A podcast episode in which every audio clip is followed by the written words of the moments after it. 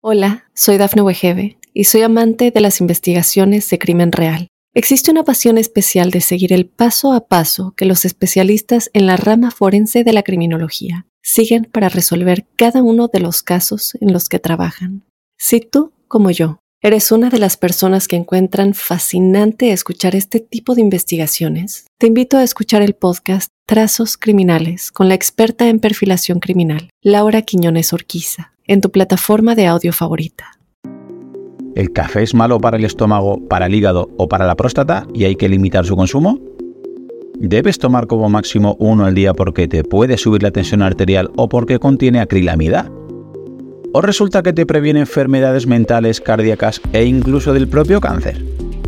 Hoy nos toca sacar a la luz uno de los alimentos más infravalorados que en los últimos años está encontrando un respaldo en la ciencia asombroso. Y es que es cuanto menos curioso que esté mal visto que un alumno mío diga que desayuna con café antes de ir a clase porque tiene cafeína. Pero está normalizado que mis alumnos tomen refrescos de cola en el recreo o una bebida energética antes de un entrenamiento. Y es que una vez más la industria alimentaria juega con nuestra falta de conocimiento. Como ejemplo vamos a interpretar varios estudios que te dejo en comentarios de los beneficios que se le achacan al café para que los leas tranquilamente mientras te tomas una taza de café.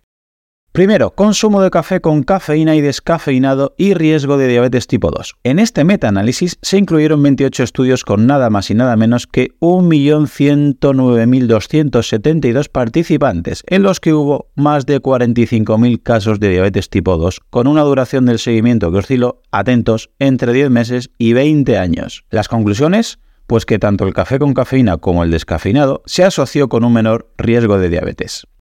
Segundo, consumo de café y mortalidad. En este estudio de más de 19.000 participantes encontraron un riesgo 22% menor de mortalidad por todas las causas por cada dos tazas adicionales de café total por día, sobre todo para los participantes mayores de 55 años. Tercero, consumo de café y riesgos de hipertensión en el proyecto SUN. Seguimiento Universidad de Navarra. La conclusión fue que encontraron una asociación inversa entre el consumo habitual de café y el riesgo de hipertensión en las mujeres. Cuarto, consumo de café y riesgo de mortalidad por todas las causas, cardiovascular y por cáncer en fumadores y no fumadores. Podemos leer en las conclusiones que el consumo de café se asocia con un menor riesgo de mortalidad por todas las causas, enfermedades cardiovasculares y cáncer. Sin embargo, y este es un dato muy importante, fumar modifica el riesgo observado al estudiar el papel del café en la salud humana. O el estudio número 5, el consumo de café y mortalidad por todas las causas, en el que podemos ver cómo el consumo moderado de café, por ejemplo, de 2 a 4 tazas al día, se asoció con una reducción de la mortalidad por todas las causas y por causas específicas en comparación con la falta de consumo de café. Como podrás ver, hay muchos estudios recientes que sitúan al café como un superalimento, pero créeme que son muchos más todavía y que los beneficios van todavía más allá. Y Claudio, ¿todos estos beneficios de dónde salen? Pues de primeras piensa que el café es una mezcla de más de mil sustancias, entre las cuales hay algunas muy beneficiosas como el ácido clorogénico. También hay quercitina y muchos otros polifenoles que como ya vimos son sustancias vegetales antiinflamatorias y antioxidantes. Pero es que además tienen polisacáridos los cuales no se absorben en el intestino delgado, llegando sin modificar al colon, donde tus bacterias las pueden fermentar. Esto es lo que se conoce como prebiótico y como ya hemos visto en algún capítulo, son imprescindibles para poder perder grasa y para tu sistema inmune. De hecho, fíjate qué llamativo que muchas personas el alimento que más polifenoles les aporta en su dieta es el café. Pero entonces, ¿por qué siempre hemos asociado el café con peor salud? Pues porque se había utilizado estudios observacionales, los cuales carecen de un diseño adecuado para sacar conclusiones acertadas, confundiendo a veces causalidad con casualidad. Y resulta que esos primeros estudios observacionales veían que los mayores consumidores de café solían ser personas fumadoras y tiene lógica. Tanto la cafeína como la nicotina de alguna manera son adictivas y muchos fumadores es cierto que son grandes bebedores de café, porque muchas veces asocian un descanso en el trabajo y tomar ambas sustancias. Y vieron los estudios que había más mortalidad en los consumidores de café porque había más fumadores que en aquellas personas que no tomaban café y fumaban menos. Pero los estudios de intervención, donde controlan que beban café sin fumar, se ve claramente que lo que les mataba y causaba problemas no era el café, sino obviamente el tabaco. Y por eso los estudios actuales están demostrando una reducción de riesgo de cáncer, de colon, de próstata o problemas hepáticos. Y es que el café, como ya vimos en otro capítulo, gracias a la cafeína, inhibe los sensores de cansancio al impedir que la adenosina actúe, pero no te sobreestimula ni te genera taquicardias, solo impide el cansancio. Así que si te tomas una bebida rara y te entran temblores, sudores fríos, si tienes un subidón raro, no le eches la culpa a la cafeína. Eso será de otra sustancia que lleve el producto que te estás tomando. Pues resulta que esta función de bloquear la adenosina le ofrece un papel protector a nivel cerebral, reduciendo atentos nada más y nada menos que el riesgo de Parkinson y Alzheimer. Ahora, eso sí, entenderás que el café descafeinado para las enfermedades neurodegenerativas no es tan eficaz al no actuar sobre esos depósitos de adenosina. ¿Te parecen pocos los mitos que estamos desmontando del café? Pues vamos a por los tres últimos.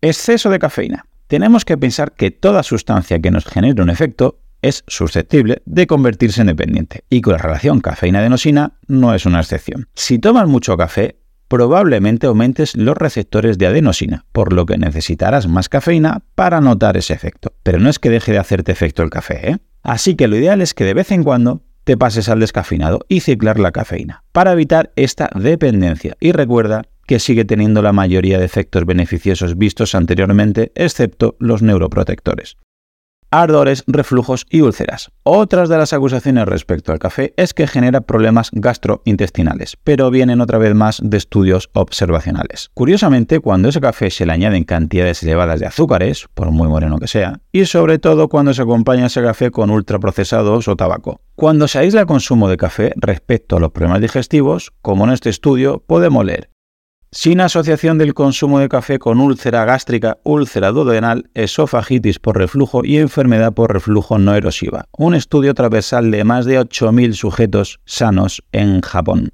Si esto te sienta mal, quizás el café no sea el culpable, pero solo quizás, ¿eh? Y acrilamida.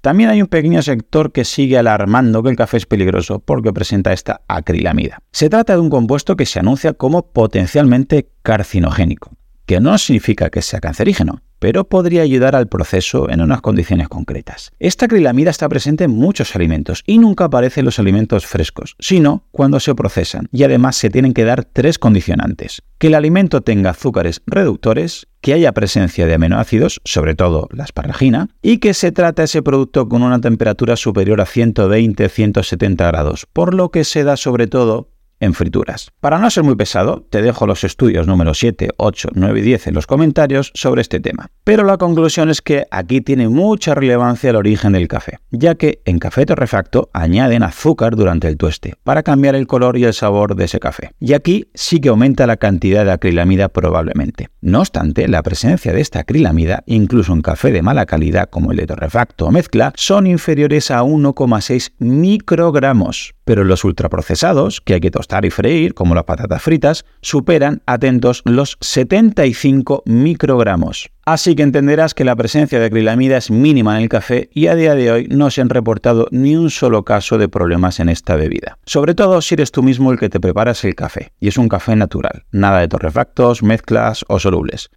Para asegurarte un buen café, en general intenta buscar café orgánico, sin pesticidas, que reduciría la cantidad de micotoxinas.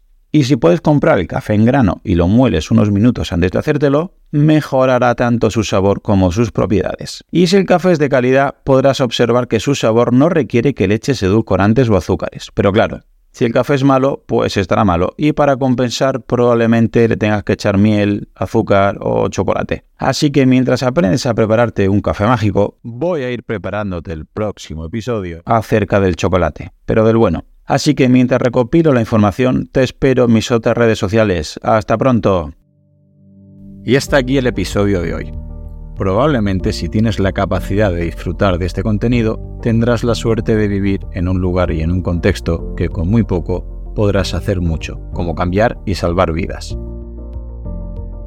Por ello te pido que si te ha gustado el contenido o te ha aportado algo de valor, el mejor regalo que me puedes hacer es que te unas a mi equipo de donación para que ayudemos juntos a que otros puedan vivir y además hacerlo de la manera más saludable y digna posible. Gracias a Pablo Melchor y Ayuda Efectiva, tenemos un equipo de donación destinado a un fondo de salud donde el dinero que inviertas te aseguran que es la manera más eficaz demostrada para salvar vidas en los países más necesitados con programas como prevenir la malaria, incentivar la vacunación en los más pequeños y combatir el déficit de vitamina A. como ya vimos en el episodio 120. Si quieres colaborar, te espero en mi equipo en ayudaefectiva.org barra profe Claudio Nieto. Tu contribución, por muy pequeña que sea, podría marcar una gran diferencia, ya que con todas nuestras donaciones juntas generaremos oportunidades para aquellos que más lo necesiten.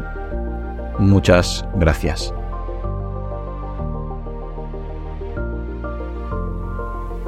Hola, soy Dafne Wegebe y soy amante de las investigaciones de crimen real. Existe una pasión especial de seguir el paso a paso que los especialistas en la rama forense de la criminología siguen para resolver cada uno de los casos en los que trabajan.